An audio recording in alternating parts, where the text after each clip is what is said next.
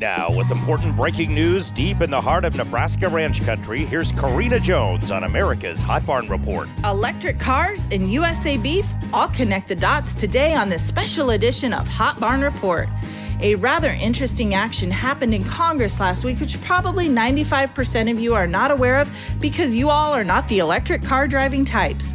But with the passage of the Inflation Reduction Act, this signaled a seismic shift from Congress's submissive adherence to the World Trade Organization enforced national treatment obligation, which is just a set of international trade rules among WTO member countries that has obligated them to extend identical advantages to imported products as domestic products. Consequently, Congress has been extending a $7,500 tax credit for every made in China electric car imported into the U.S. But no more. The Inflation Reduction Act provides the $7,500 tax credit only for electric cars that meet a certain origin condition, including final assembly in North America.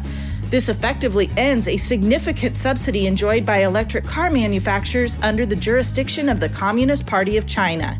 Apparently, Congress has purposely signaled it will no longer blindly adhere to outdated international trade rules when such rules run counter to the best interests of the USA.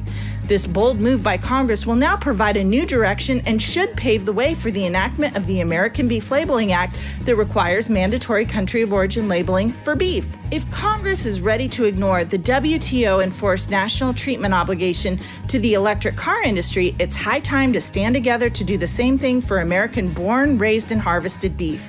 Introduced by Senators John Thune, Jon Tester, Mike Rounds, and Cory Booker, the American Beef Labeling Act reverses Congress's repeal of MCOOL for beef by requiring beef to be reinstated among the various other foods currently subject to the U.S. MCOOL law, including your fruits and vegetables, fish, chicken, and lamb.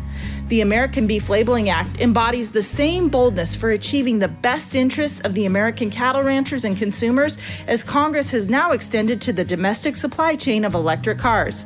So, what's good for the domestic electric car industry is good for beef. Okay, not that catchy, but you get what I mean. Now, you can quickly send that message to your elected officials.